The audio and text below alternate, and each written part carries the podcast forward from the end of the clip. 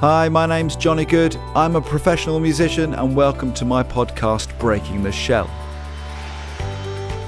In this podcast, you'll find out how I overcame physical, mental, and financial collapse, and how through natural methods, practices, and challenges, I became reborn, re energized, and successful in all areas of my life. So join me and break out of the shell of fear, negativity, and frustration.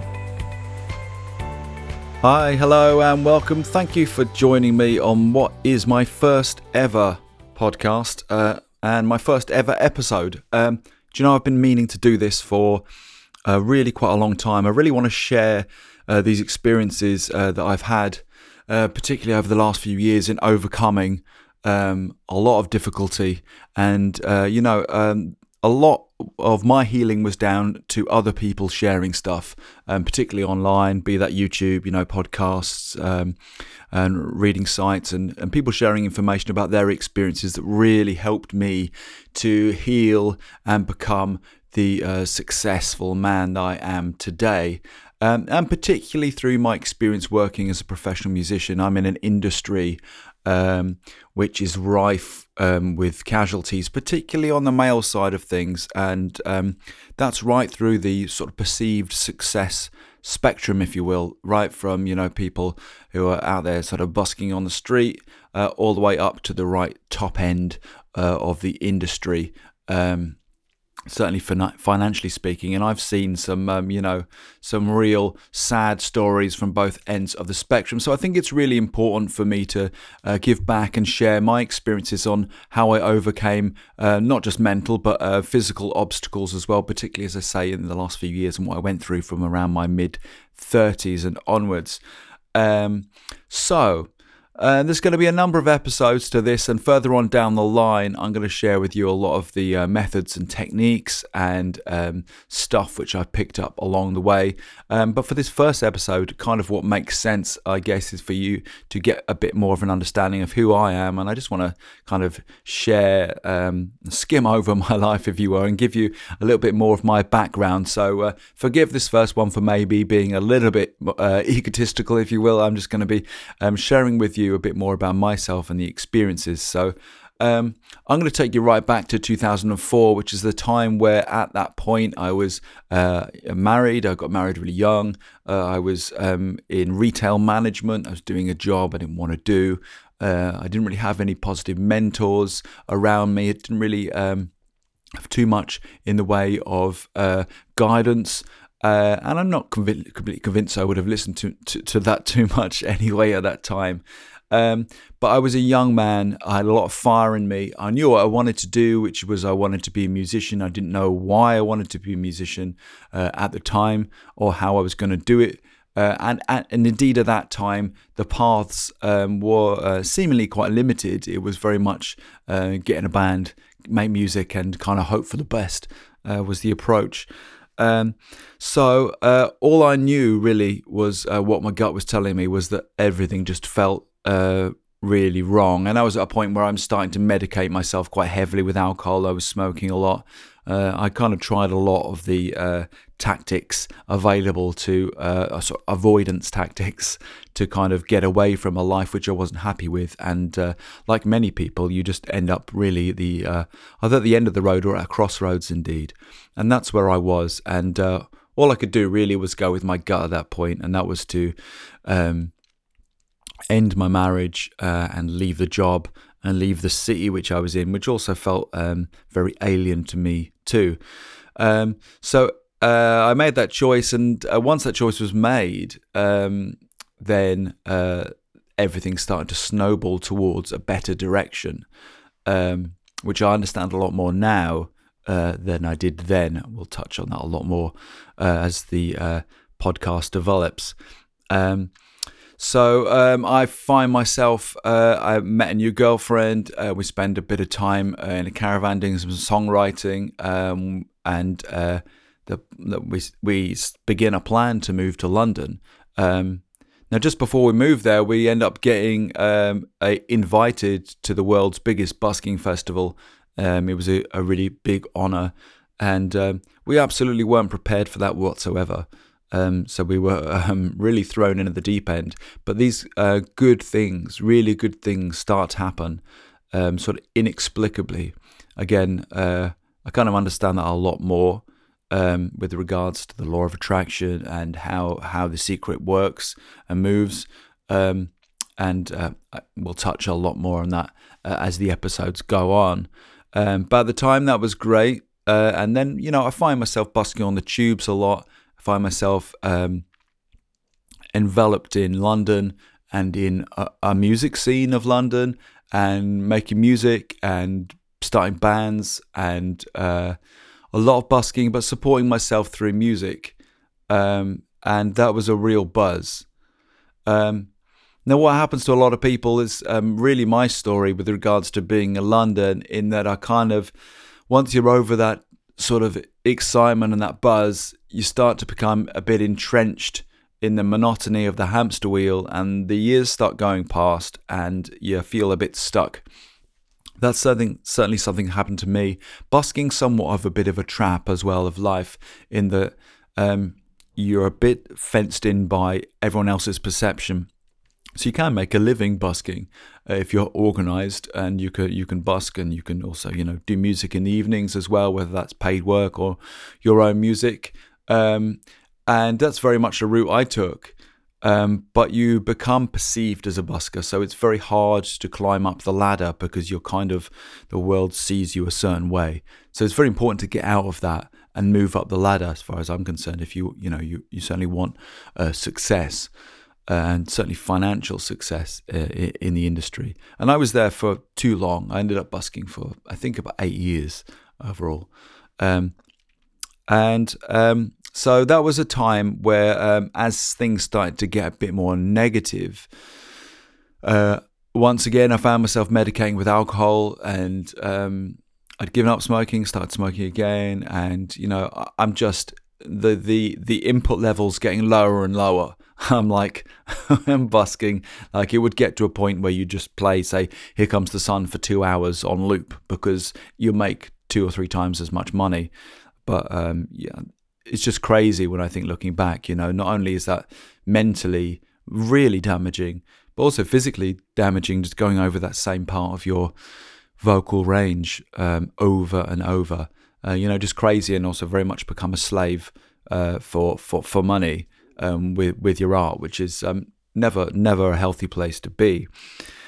So anyway, so that takes me up now. I'm in my early 30s, and um, that's the point where I, I meet my now wife um, and uh, everything really starts to change at that point. My life was already coming. I was looking for an exit out of London. I wanted to um, move on and um, get away. I'd had enough. I felt like I'd I'd had the opportunities there. I'd had opportunities to tour with bands. I'd I'd met manage worked with management. I'd worked with PR companies.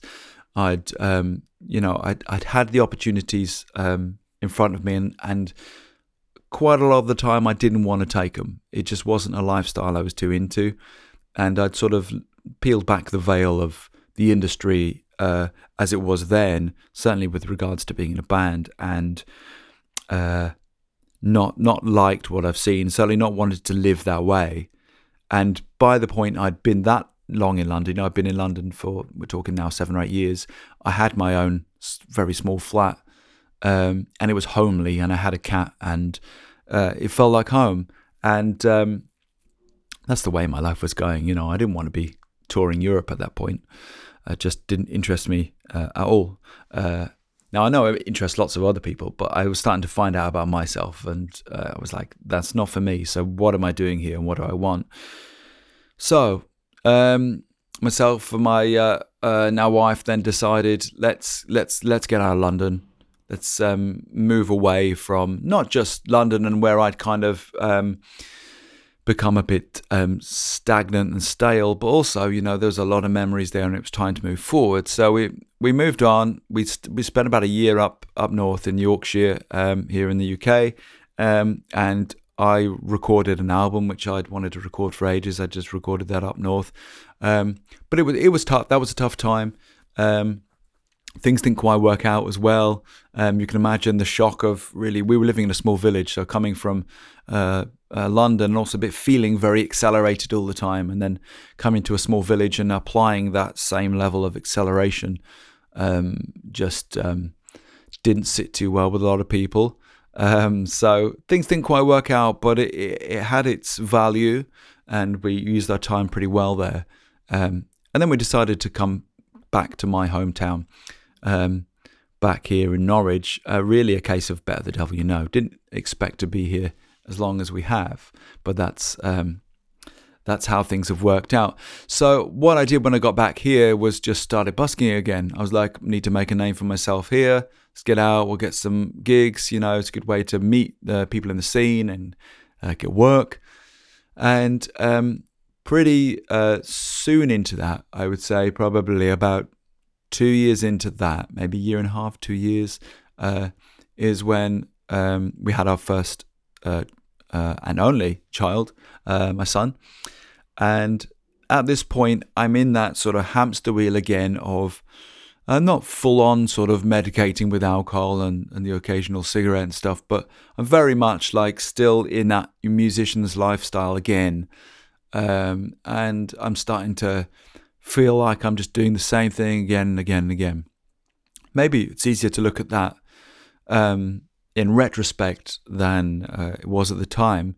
But um, I look back now and I can just see myself cyclically going round the same, uh, the same place, uh, feeling the same, uh, and making the same uh, mistakes, if you will. Um, uh, and it can be hard to look at those things as mistakes because I always learned stuff and I had a lot of fun too. You know, it's um, absolutely not all doom and gloom, but at the time, you know, you're just going through your motions, never quite stopping and taking stock and having a look at maybe, you know, is this a great way to go about this? Um, so, uh, a son's born. It's um, it's just a massive smash in the face, and any of you guys that have uh, that have children will know, um, you know, your life uh, just goes upside down. And um, George, my son, doesn't really sleep for nine or ten months, uh, and it's it's just brutal. And um, I'm kind of um, just sort of coping, hanging on by fingernails through that time. Um, but still sort of um, not changing, not changing. I haven't, I haven't really grown up. I don't think I'm sort of. Let me think. I'm probably about 30, 34 at that point, and uh, yeah, I, have not really grown up. I've not really um, moved to that next phase that I need to.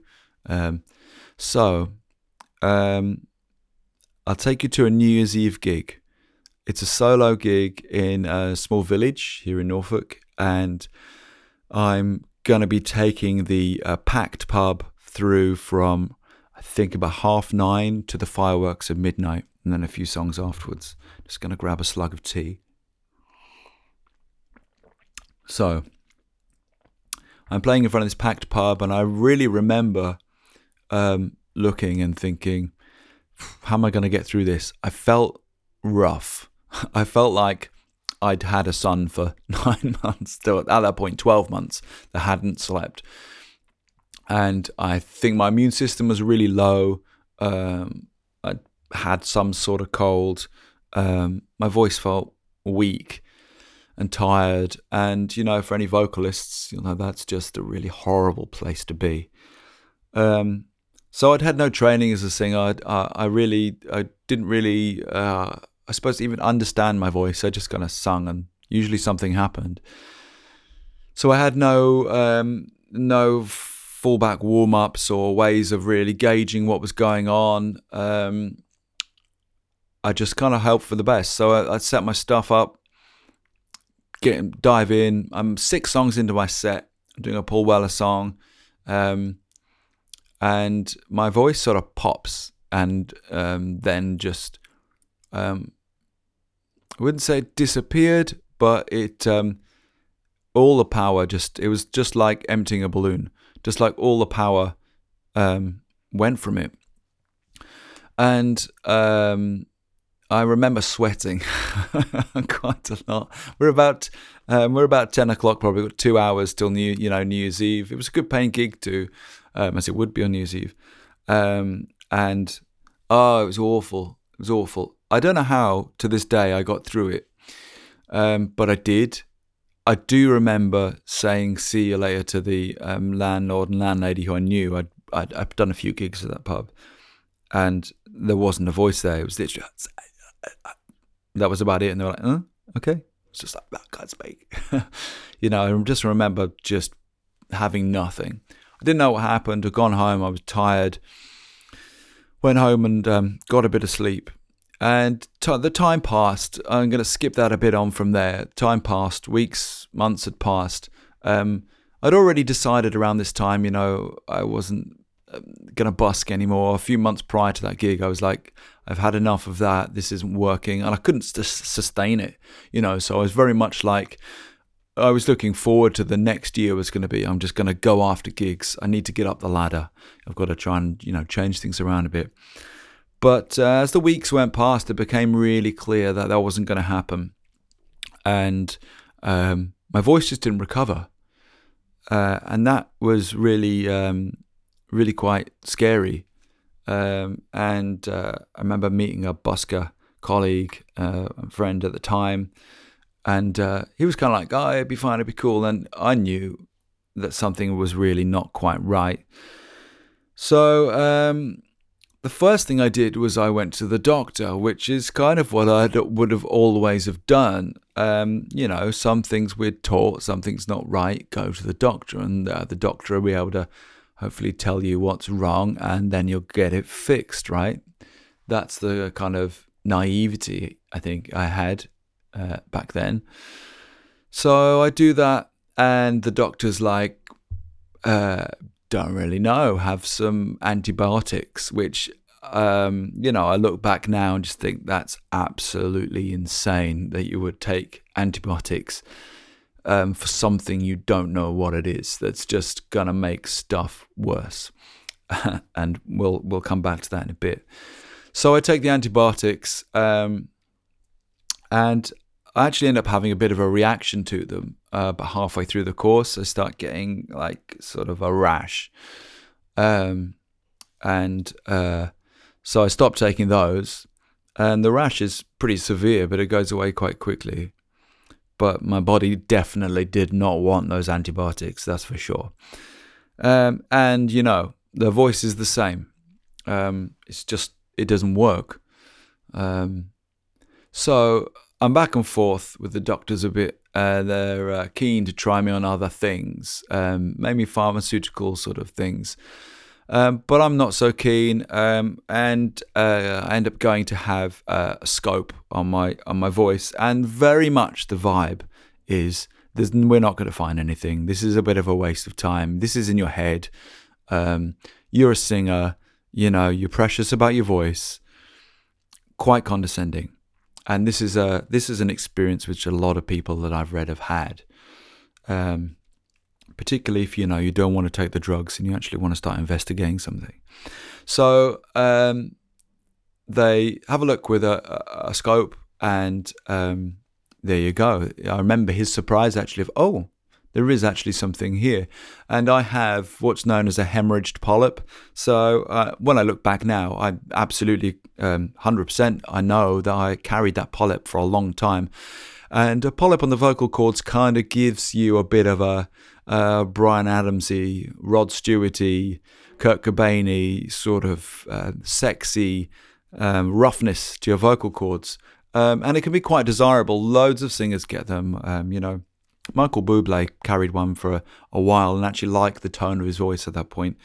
Um, but uh, he ended up getting it removed because they can become troublesome. And if they become a bit troublesome, they uh, can uh, increase in size and they can also hemorrhage like what happened to me so essentially a bleed on the vocal cords it's a bit like having a bit of Blu Tack on a guitar string you know and it just doesn't resonate quite right well mine had got to the point once it re- uh, it had hemorrhaged that the, the voice just didn't work uh, smoothly and it was um, uncomfortable to speak my voice would get tired and uh, you know it was just uh, it was just hard work. I really had to engage uh, my diaphragm and really engage breath to try and get words out. It was hard. If there's any sort of background noise or it's in a car, or indeed doing anything like this, then um, oh no, it just wouldn't happen. So uh, there it is, the hemorrhage polyp. So um, I arrange to um, um, well, that didn't actually happen. Um, I didn't arrange to get it removed straight away. I ended up doing about another eight months of gigs. I kind of thought, well, let's see if we can cope with it. Maybe things will improve. Um, and uh, I just kind of carry on the same again.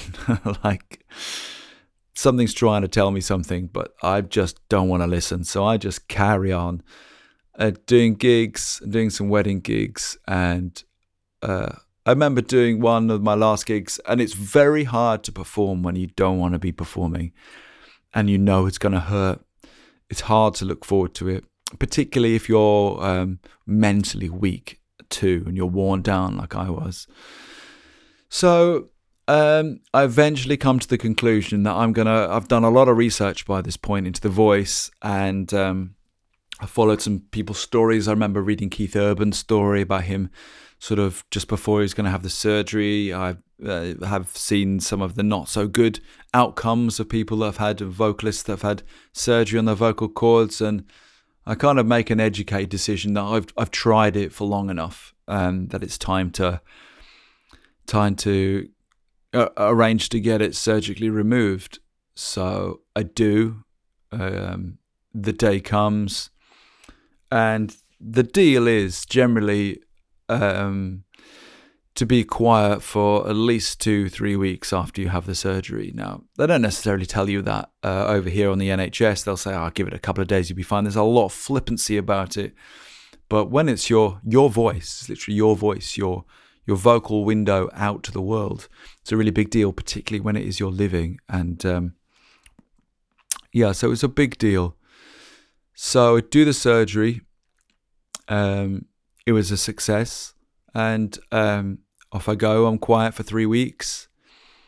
Um, that's an experience in itself. If you just don't speak for maybe a morning, even an hour, um, you get a feel of quite how challenging that can be. Just gotta have a bit more tea. Um,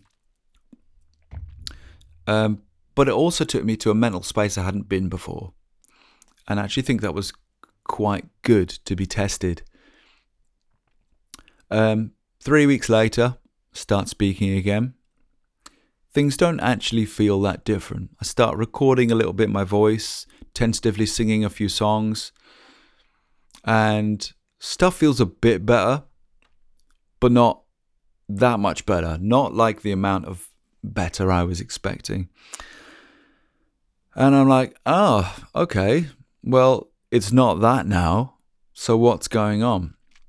Um, and that got me to a, a really interesting crossroads where my health started to continue to um, sort of decline. Um, I just started feeling really tired a lot. And I guess I just had stopped. I'd stopped from all of the busking and now I'd stopped doing the gigging. And it was the first time I'd done that um, since I can remember. And I think my body took the opportunity just to go, right, have we stopped now? Okay, let's deal with this. and just dumped this massive load on me, just of all of this stuff which hadn't been dealt with up until, you know, my mid 30s. And my body just started to go um, wrong um, my gut started to not work like it used to. I used to be a person that could sort of drink and eat wherever I wanted, and it became started to become difficult to consume certain things without uh, getting either what's called silent reflux at night. So that would be sort of uh, vaporized um, stomach acid on the vocal cords, but also around the the the nasal cavities and indeed into the lungs too. Um, and I started to research stuff. It got to the point where I wasn't getting out of bed. I was just just fatigued beyond fatigue. I was just smashed up. My my system just wasn't working and I just felt like I was dying. I was just mentally just not there. Um and you know, I felt like well I've had the surgery. This isn't working and I I'd been back and forth to the doctors a few times and we'd gone down the road of antidepressants and I was really stoic with that. I was like, no, no, no. Antidepressants are not going to fix this. This needs to be fixed. Not, uh, uh, I'm not depressed, although that's that's a tough one to gauge. I didn't feel depressed in that I wanted to fix it, and I wanted to get on with my life. Um, uh, yeah, so I was offered that, and I was also offered um, uh, like antacids, like blockers, um, which are meant to block the acid or, or, or, lower the acid level, which I later found was just um, not the right approach at all to healing um, the gut. Indeed, most of the time, it's um, low acid levels in your gut that are causing the issue. Um, and that's called LPR, by the way. That's called laryngopharyngeal reflux. I found out after an awful lot of research. And the thing is with that, that the voice is the symptom. And that was very much missed by all GPs and specialists that I dealt with uh, in the surgical capacity. Um, and that's very much dealt with if it is um, um, brought up with, well, you know, take Gaviscon, um, take the antacids, you'll be fine. Um, but I wasn't so happy with that, and I started doing enough research that I started to realize that um, that that that wasn't that wasn't the thing I, I needed to subscribe to. I needed to find this out for me and for other people because I started, you know, joining groups online and seeing all these people suffering. I was like, no, there's there's, there's another way out of this. Uh, I'm here. I can I can fix. I'm present. I just need to work it out. So once I got my head around this being a gut issue, um, I started researching. Uh, I'm I, have gone plant based by this point. By the way, I've been vegan now for almost six years. Um, gone plant based. Um, and we're pretty blind into that trying to work stuff out how to how to live a vegan lifestyle how to uh, get plant-based foods and how to eat well, a lot of it was we were applying what we yeah, how we'd eaten before which is the way a lot of people eat in the west to sort of okay well we'll just swap stuff out and uh, you know uh, any vegan will, t- will tell you you know you, you can't just take vegan cheese and put it in, on bread and go well that's vegan toast then right because uh, it's a different different substance. A lot of the stuff isn't applicable. Um, although these days, I mean, life things have changed so much in those six years. But um, back then, it was a bit harder to to, to go plant based, to go vegan. Um, not so much now. So you know, go vegan. but um, yeah, that that I certainly started seeing some improvement. But I was so far gone there was a lot of people I'd see like you know who'd go vegan or go plant based, and they go, "Wow, I just feel great," and I still didn't notice that that transition, although it was a very good choice, very good choice. Um, I started researching stuff. I certainly find that my there's something profoundly wrong with my gut, and I start relating that to uh, the antibiotics, um, you know, depleting a lot of the flora of the gut. And uh, you know it would be easy to blame them but also the many years prior that the medicating through london um, the medicating through the divorce um, and the smoking the drinking the lifestyle um, and the feeling uh, fenced in hemmed in shut down quieted down uh, it all started to kind of make sense that uh, my gut feelings have been had been kind of taken away. My nous, my my first brain, if you will. A lot of people call the gut the the second brain. I call it the first brain because if you have that taken away, trust me, your your brain brain it does not work. so um, that's my first brain. I really um, always conscious to um, work with my gut um, and make sure I keep it really healthy these days. So, um, just loads of digging online took me to turpentine.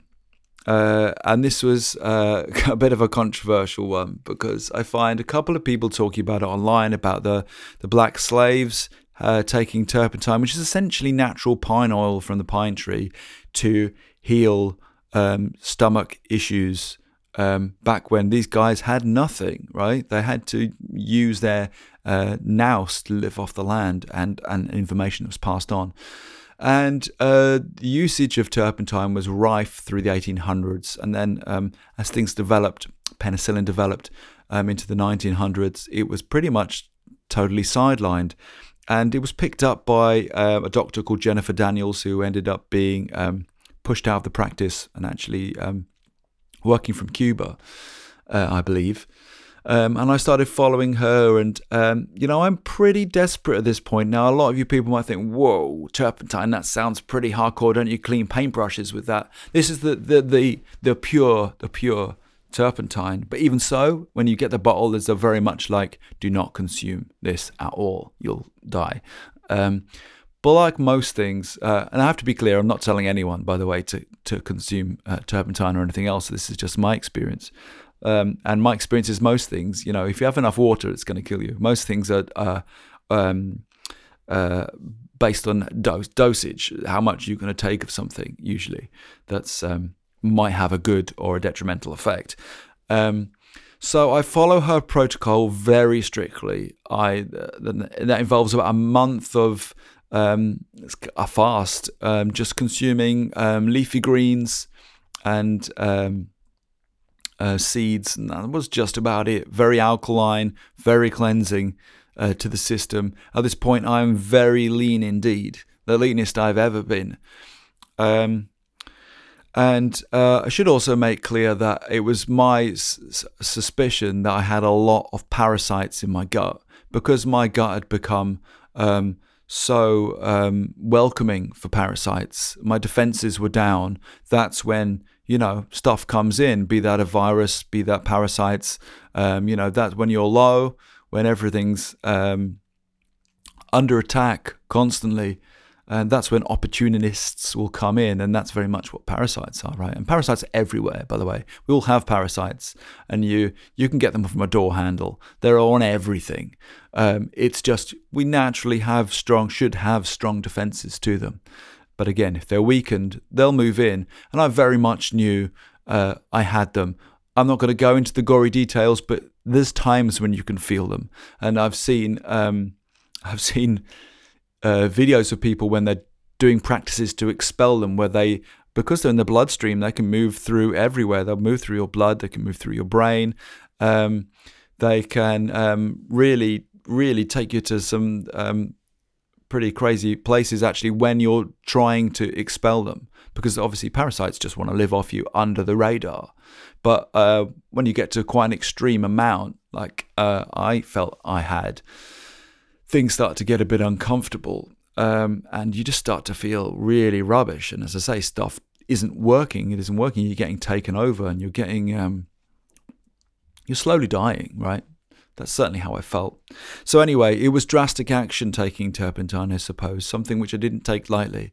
And then I start taking it, uh, following her protocol, which is, I think, as I remember, like a teaspoon, the sugar, and taking that, I think, once every four days and I ended up, ended up getting to a point where I was pretty much taking it every day um, because I felt like it wasn't happening. And then one day I went to the loo and um, a lot of stuff came out. Uh, let's put it that way. Um, um and that felt good. That was definitely um, a moment, a turning point. I'd finally kind of um, got rid of a lot of uh, that one problem. Um, you know, uh, from being, I think, right at the bottom of the the bottom of the mountain, shall we put say? You know, I was right at my lowest ebb, and that was the lowest ebb. I needed to start moving up, and that was the first real big turning point.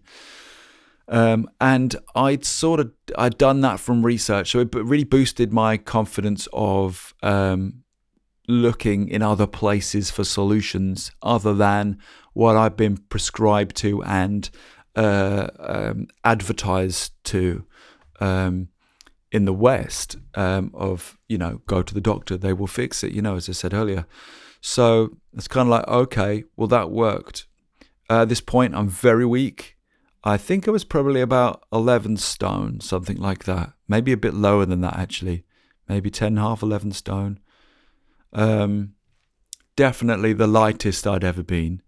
Uh, and prior to that, I'd actually been, uh, when I was really unwell and ill, quite overweight. So I'd, I think I'd ended up losing, I think I lost about four stone, something like that. So I would have been down to about 10 and a half.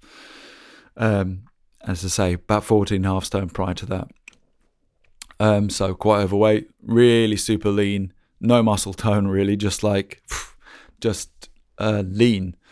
And um, then it was uh, I was kind of like right at that point, still not working, voice really struggling, um, and it becomes really clear that yes, I had this hemorrhage polyp, yes, I had this polyp, but also because I have this LPR issue, I have this constant uh, night reflux, not during the day, but the silent reflux, which is vapors of stomach acid getting into your system. And what it does is it, leaves pepsin, um, which breaks down proteins essentially around your uh, cells. So if the pepsin becomes activated at a certain pH, um, it'll start breaking down your cells. It's very uh, necessary in the gut to break down protein uh, in food. But what you don't want is that happening in your throat or your nose on those sensitive tissues because just a little bit of that is going to cause huge levels of irritation. You don't have that protection like the gut has, obviously, uh, in in the in the in the uh, nasal uh, cavities and in the throat. So uh, just a little bit of um, activated pepsin is going to cause you a whole world of pain and discomfort. So that's why I was experiencing a lot, and speech was difficult. There would be lots of days I just wouldn't speak. I'd just be in my own world still, and uh, that's when things got pretty depressing. Definitely, that was a tough time. So I'm I'm I'm healing, but it's a tough time. Now, uh, around that kind of time, I also decide to start a band. So I make a positive choice, and I was going to be the drummer. I didn't really play drums, but I thought, well, that's a way to get me doing something again. You know, get me out anyway and not feel like I'm on the sort of the desperate scrap heap because you know I'd lost my business, we'd lost everything, um, and we relied on my income. So um, let's have a bit more tea. So it seemed a bit crazy at the time, but I did that for a bit, and then I just couldn't find a singer, and out of kind of frustration, I'm like, do you know what? I'm just going to sing. I'm just going to do it and see if I can do it. See if I can push through it. And I think now, when I look back, that was a great decision. I did plenty of gigs in those early days, which were really painful and quite scary, actually, because um, it's not very nice going on stage or uh, you know performing um, when you know if it's like being a guitarist, but you know you've got cuts all over your hands, and no one can see that with your voice. Um, and there was a few gigs where I just my voice caved, but uh, I did them and I got back out there and formed this band, which I'm still running to this day. And, um, you know, it's really successful. So that's, you know, it was a great choice. Um, but I'm still researching. I'm still working at the gut. I'm trying out so many different things. I've tried, you know, fasting at this point, and um, I'm I research so much. I start understanding that my gut is uh, low on acidity, which happens to loads of people. You know, as you get older, uh, the acidity levels in your in, in your gut lower. Um, so you need to address that. No one really, uh, you know, spoke about that. Certainly not that I experienced with regards to sort of GPs and things. Um, probably because it's, um, you know, that's a hard one to monetize. Uh, and you know, antidepressants and I think they're called um, proton pump inhibitors, PPIs. They're the two biggest selling, if you like, drugs um, they make an awful lot of money. So you know you've got sort of acid blockers and uh, depression blockers, but none of these things solve anything. They just block and make people quite dependent on them, um, which garners a lot of revenue. So um, yeah, so uh, I I've taken quite a lot of things. I've dropped this um, number of different um, um, acids you can sort of add into before you're eating and that kind of thing to add into your gut. And um, you know things like apple cider vinegar. I remember taking, and then there's a lot of conflicting information, research, research, research. The good old internet. And then I find something called celery juice, uh, which uh, is just celery juice, right? You just um, um, um, liquefied uh, a, bulb of celery, sieve it, pint of that uh, in the morning, and that changed so much in the gut. That gives basically helps the uh, body to create its own stomach acid and its own blend. As far as I know, the stomach acid is a blend of a lot of different uh, acids, um, and it's unique to you. So the idea of sort of dropping drugs in or dropping in like um, substances like uh, like apple cider vinegar and going, okay, well maybe I've helped that. It's kind of a bit crazy because it's the wrong it's the wrong profile for your body. So um, I started understanding that, started taking that, and things are starting to improve. Now, along this time, parallel to a lot of this gut work, and as I do these podcasts, uh, I'm sure that um, things are going to pop into my mind of, oh, and I did this and I did that because there was an awful lot of other stuff which I did along the way. And some of the stuff worked, an awful lot of it didn't. Um, but I was up to for being the guinea pig because anything was better than where I was, right? Um, but at that point, also, I discover um, uh, I'm, I'm, watching Ninja Warrior and I'm just looking at the body. And I guess I'm sort of because I'm lean, I'm leaner than I've been for years. And I'm also vegan. And the diet's improving, improving, improving. And I've also done this fast and I'm making good decisions. I'm start like, oh, maybe I should like run, give running a go because I used to run um, a little bit and I ran, was a good runner when I was younger, but I hadn't, I couldn't run for a bus at this point. I really could not run for a bus. Found something called Couch to 5K, which was an app, or is an app. And I was like, okay, and I got really deep into it, really tuned into, and it basically takes you, I think it's two or three times a week.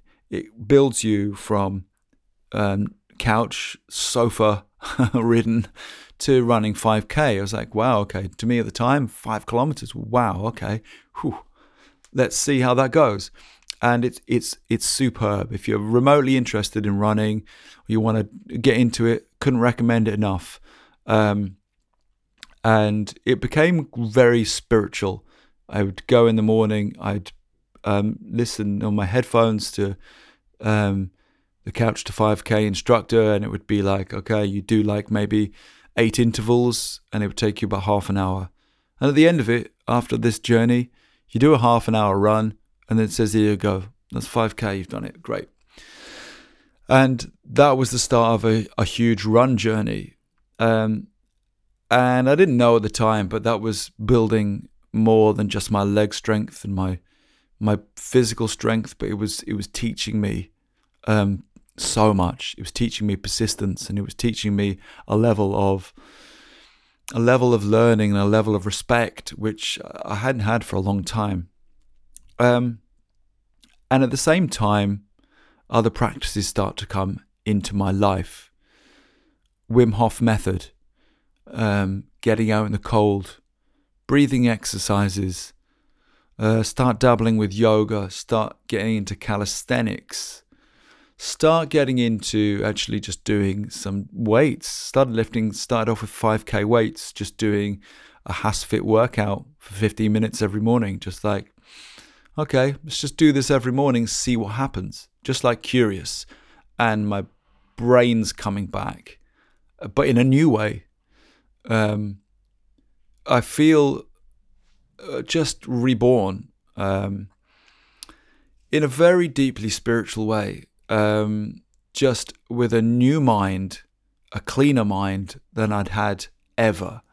Um, and that's why stress sort of reborn um, over sort of, well, I'll just do things a bit better. But I really felt like my whole approach um, was becoming potent. And I start then discovering things. I start discovering um, and listening more. Listening's key. I'm listening more. I'm older. I'm listening more.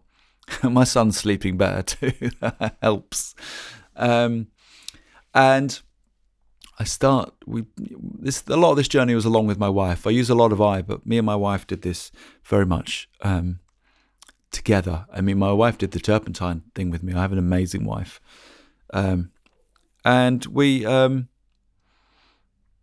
you know, life has been tough up to this point financially. You know, it's been really difficult. A lot of the time, it's just living off a credit card. Um, really, really difficult um, with with very little help. But things start happening. We start reaching out for help. Um, find a great charity called Help Musicians that help me through things. They put me in touch with BAPAM, who are an uh, organisation that help musicians um, get the healthcare they need um, and get back on their feet. I start reaching out. I started receiving help and finding um, positivity. And I'm healing. The body's moving more. And I'm listening more to the gut. I'm understanding and I'm addressing stuff. Um, I'd stopped drinking. Um, and my diet at this point is um, recovering. I'm starting to eat more again. And there was a long period where I was eating very, very limited foods, like really limited. Um, still at this point, having a lot of issues with LPR. I mean, that went on for years. My throat was really um, struggles, and sometimes still, sometimes not all the time, but it's still a weak area sometimes. Um, and um, but um, oh, it's so much stronger now than uh, it, uh, it's ever been, really. Um, and I think that's a lot of work for a vocalist too. You know, you you. Uh, or anyone that um, wants to protect a part of their body because that's either how they made the living or um, yeah, for whatever reason, you know, it, it, can become your weak area. So you really have to work at that. Um, but um, yeah, it become became a time um, where I was beginning to see things were really turning a corner. Things were certainly improving, um, and um, I was making better choices. Confidence was coming back, and uh, we start um, looking into the law of attraction and understanding what's the secret. If you haven't looked into the secret or indeed the law of attraction, I strongly recommend that. I'm going to do a big episode on that and talk about that later in the podcast. Um, later episode. Don't worry, not on this one. um, I'm really conscious I want to keep this under an hour. I knew it would be a big one just to go through this, but um, we're getting there. So we're getting to the good bit at the end here. It's a bit lighter. Um, so um, yeah, uh, learn about the law of attraction, and and really that was that was the real big, the real big moment where things really changed, um, and understanding the law of attraction and how to how to really act in a day to day basis, how to practice um, gratitude, how to be positive, uh, not just a hey, you know, positive attitude mm, and throw away and not think about it, but within every uh, decision, every every movement, every uh, every aspect really of my life, how to apply that uh, to become truly potent. Um, that really was the big game changer. At that point, um, COVID happened in the world. Um, I was set for a really busy year um, with gigs, and I remember so many people in my my field and in music and in the arts just being like, "Oh my God, what are we going to do?" and a lot of panic. I remember feeling very calm. I spent a few weeks of, "Oh, maybe I could do this, maybe I could do that," and then I just had to down tools. And during that time, I just ran. I ran, ran, ran, ran, ran, and did physical training. Like I would do physical training for three or four hours a day. Uh, I did challenges. I ran one month. I ran 10k every day. So I did the distance, equivalent of about seven and a half marathons in one month. And after that 10k every day, I'd do that three hours training, be on the punch bag, calisthenics, weights. Then I'd eat very, uh, very well. I got in the best shape in my life. We're getting really close now to to where I kind of got to. So, and that showed me by the end of that, I, I, would achieved, I did a, a 5K in about 1930. Uh, so an amazing time for me. My splits were sub four minutes.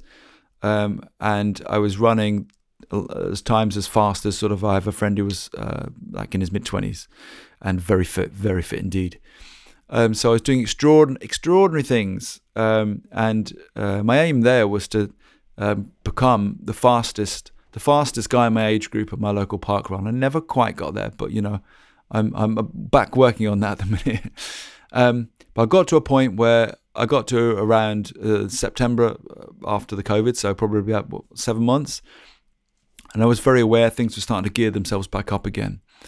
So um, uh, I kind of was like, well, I need some balance. I'm going to keep doing the fitness, but I can't keep doing it that extremely. What I need to address is the financial and my businesses, my business, and and everything just unfolded at that point. I found the direction which I needed, but I applied the ethos of running to my business, the persistence, the consistency, and the self belief and the goals. And uh, the last year has just been absolutely incredible, like absolutely incredible. And it's uh, very much a story of ascendancy now, on the up, and uh, everything feels great. It really, really feels great. And um, I feel great. I feel very potent. I feel strong. I'm 43 years old now. Um, I, um, at the moment, I'm doing another 5K a day challenge. So I'm running every day. I'm working hard every day. I work hard on YouTube. I work hard um, uh, creating stock music. Um, obviously, just started this podcast and just doing a whole load of uh, positive stuff. The band's going great. Solo career's going great. And um, that's to the point that I just wanted to share this story with you guys. So I want to get obviously more in depth with some of those things that happened along the way. Um, I'm going to talk about some of uh, those those key methods. Definitely uh, Wim Hof. Um, uh, certainly want to talk um, some more about uh, LPR and uh, about um, uh, overcoming any sort of inflammatory illness which you might be struggling with or autoimmune illness um, and what that's like to. Um, uh, and I certainly want to share a lot of the s- secrets, if you will, for uh, success, for how to um, maintain consistency, how to be potent, how to reach uh, goals, how to um, um, be reborn, how to you know how to go through that experience and and become more of the person, or indeed the person that you want to be. Uh, and there's so many things which I haven't touched on. I did a whole a whole load of counseling too. I did a whole load of voice therapy. So uh, I'm going to be covering a lot of those things which I went through, um, which really um, profoundly uh, changed my life. And I hope you get an awful lot out of it. Um, if you've got this far, thank you for listening to this podcast this morning. It was a, it was a, um, it's this morning here, of course. I don't know what what time it is that you're listening to it. Um, uh, thanks for listening to that story. Uh, that's my story, um, and uh, I hope some of the future episodes are going to really help uh, enlighten you, uh, possibly uh, comfort you, inspire you to um, enhance your story and become the best version of yourself that you can be. My name's Johnny Good. Thanks for listening to my Breaking the Shell podcast, episode one. Take care of yourself and have a great day.